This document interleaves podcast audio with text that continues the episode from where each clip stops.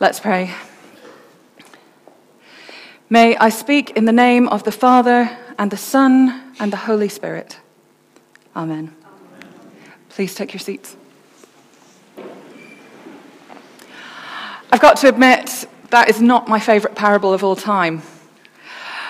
I have lots of questions about those wise girls. They seem quite mean.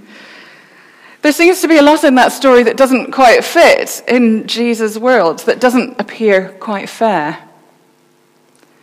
But the main thing I want to ask today is why. There's a lot of why. But firstly, why did the bridegroom take so long to get to his own party? Let's not think about that too long.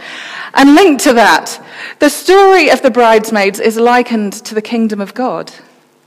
Jesus tells a lot of stories about the kingdom of God and the coming of the Son of Man. As we hear in Amos as well.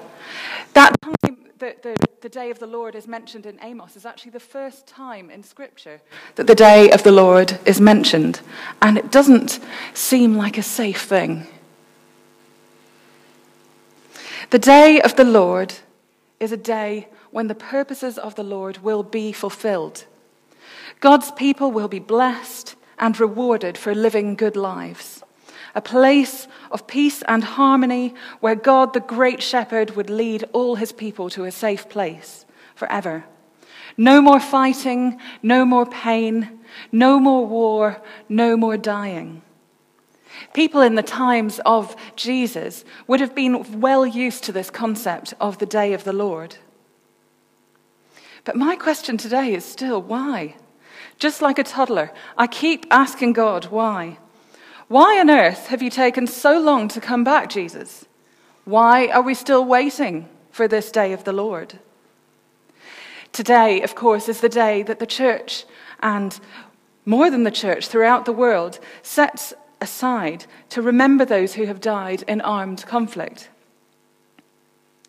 We don't need to look hard to see that the world is still an imperfect place even though we set aside this time to remember. There are wars going on all through the world in Kashmir, in Colombia, in South Sudan, in Syria, in Iran, and many other places.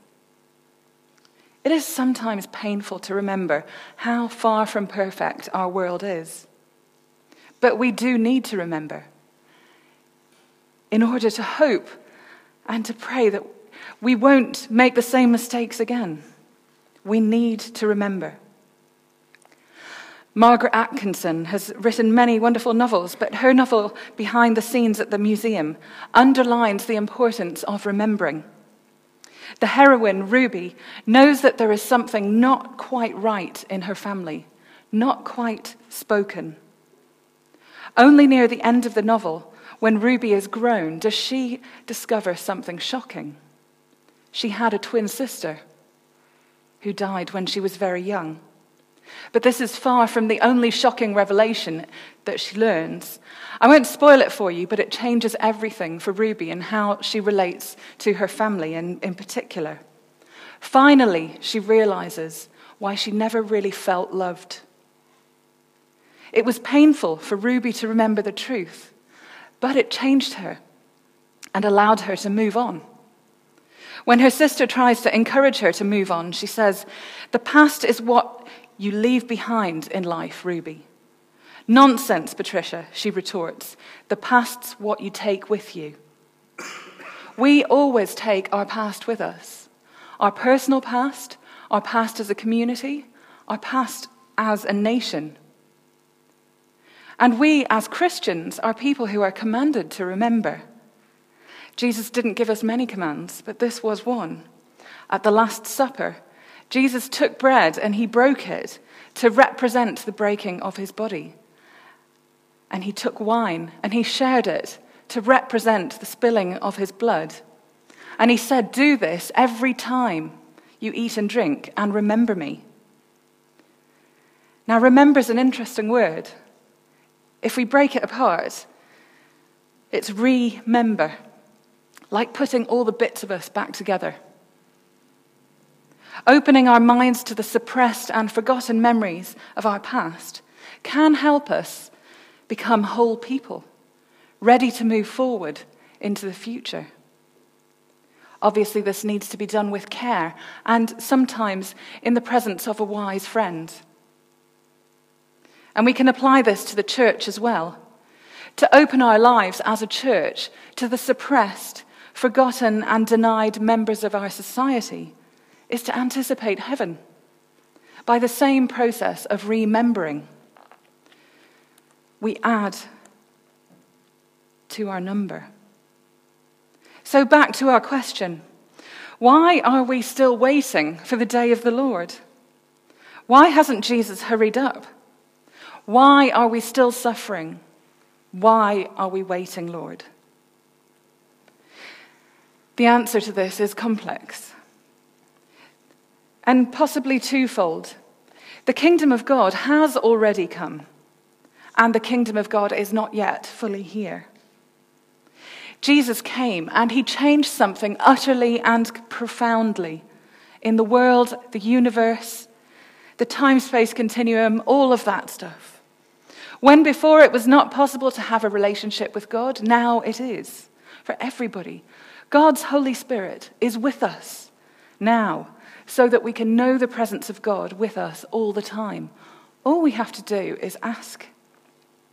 St. John reminds us in chapter 3, verse 17, the verse after the very famous one, that God sent Jesus into the world in order that the whole world might be saved through him. The whole world, not just the good people. The whole world, not just the Christians who come to church on Sunday. The whole world, not just the people, the environment, everything around us. God loves everything He created, and He is sad when it is not perfect. But we're aware, aren't we, that things are not perfect. There is still a time to come. Jesus talked about it a lot. Um, the parable of the foolish and wise virgins um, or bridesmaids is in the middle of a long passage about the coming of the kingdom of heaven which Jesus talked about a lot, or the day of the Lord. And Jesus did seem to be referring to himself when he talked about the kingdom of heaven. And he said things like, You don't know the day I'm coming back. Don't try and guess. Just get ready and prepare. And actually, when we think about our Amos passage, do we really want the day of the Lord? That sounds awful, really bad. Um, but what can we do while we wait for this thing? We trust that God has something good planned for us. We live our lives in this state of knowing that the kingdom of God is here, but not yet fully here. We live our lives remembering those who have died in war, those we love and we have lost. We live our lives surrounded by those who are suffering we're surrounded by so much suffering that sometimes the only thing we can do is bury our head in the sand and ignore it. We can only cope with so much. But we can't do that forever. Amos exhorts the people of Israel to live in the way that God loves. Let justice roll on like a river. Let righteousness roll like an ever flowing stream. We do have a task and that is to continue Jesus' mission on earth. What we sometimes see as Jesus' mission statement in, in early on in, in the Gospel of Luke, Jesus says, The Spirit of the Lord is on me because he has anointed me to preach good news to the poor. He has sent me to proclaim freedom for the prisoners, recovery of sight to the blind, to release the oppressed, and proclaim the year of the Lord's favor in the face of the reality of war and suffering that surrounds us. All we can do is get on board with what Jesus was doing in our own small way, in our own patch, with what the Holy Spirit is doing in the church now. When Jesus left his disciples after the resurrection, he left them with a mission. He said, Go and make disciples of all nations baptizing them in the name of the Father and of the Son and of the Holy Spirit, and teaching them to obey everything that I have commanded you. and surely I am with you until the end of the age. That mission is ongoing today in this imperfect world, with us imperfect people. This is the mission of all who profess faith in Christ. And it's a mission we need to crack on with together. We're all very different and we need each other. Maybe you think you're not very good at making disciples. You've never baptized somebody in your life. You've never taught anybody about God. Perhaps you find it difficult to, to talk to people about what you believe. Well, you're not alone. I find it quite hard sometimes, and I get paid to look like a professional Christian. um, it's, it's an easy in. But I'll let you into a secret. Every time I have talked about my faith with somebody, they have listened and been interested. Nobody has turned me away. We are all searching for something. Will and I watched a program last night about a cult that started in California in the 80s. It's called Holy Hell, it's on Netflix. Um, there are some interesting moments. yeah. Um, we were struck, though, with how each of those people were searching for something real. And they ended up with something that turned out to be an abusive counterfeit. We know the God who made the universe. We know the God who loves us. But how to tell people about this without wearing a sandwich board looking like an idiot, or becoming a televangelist? That might be the question. There are many answers to this question, of course, and I have one for you. Um, we're actually starting a course called Faith Pictures in a couple of weeks, which has been developed by the Church Army, who are great at this sort of thing. It's actually written specifically for people who usually hate going on this kind of course. It's based on a very simple storytelling method, and I'm really excited about what we might learn together as a church through this course.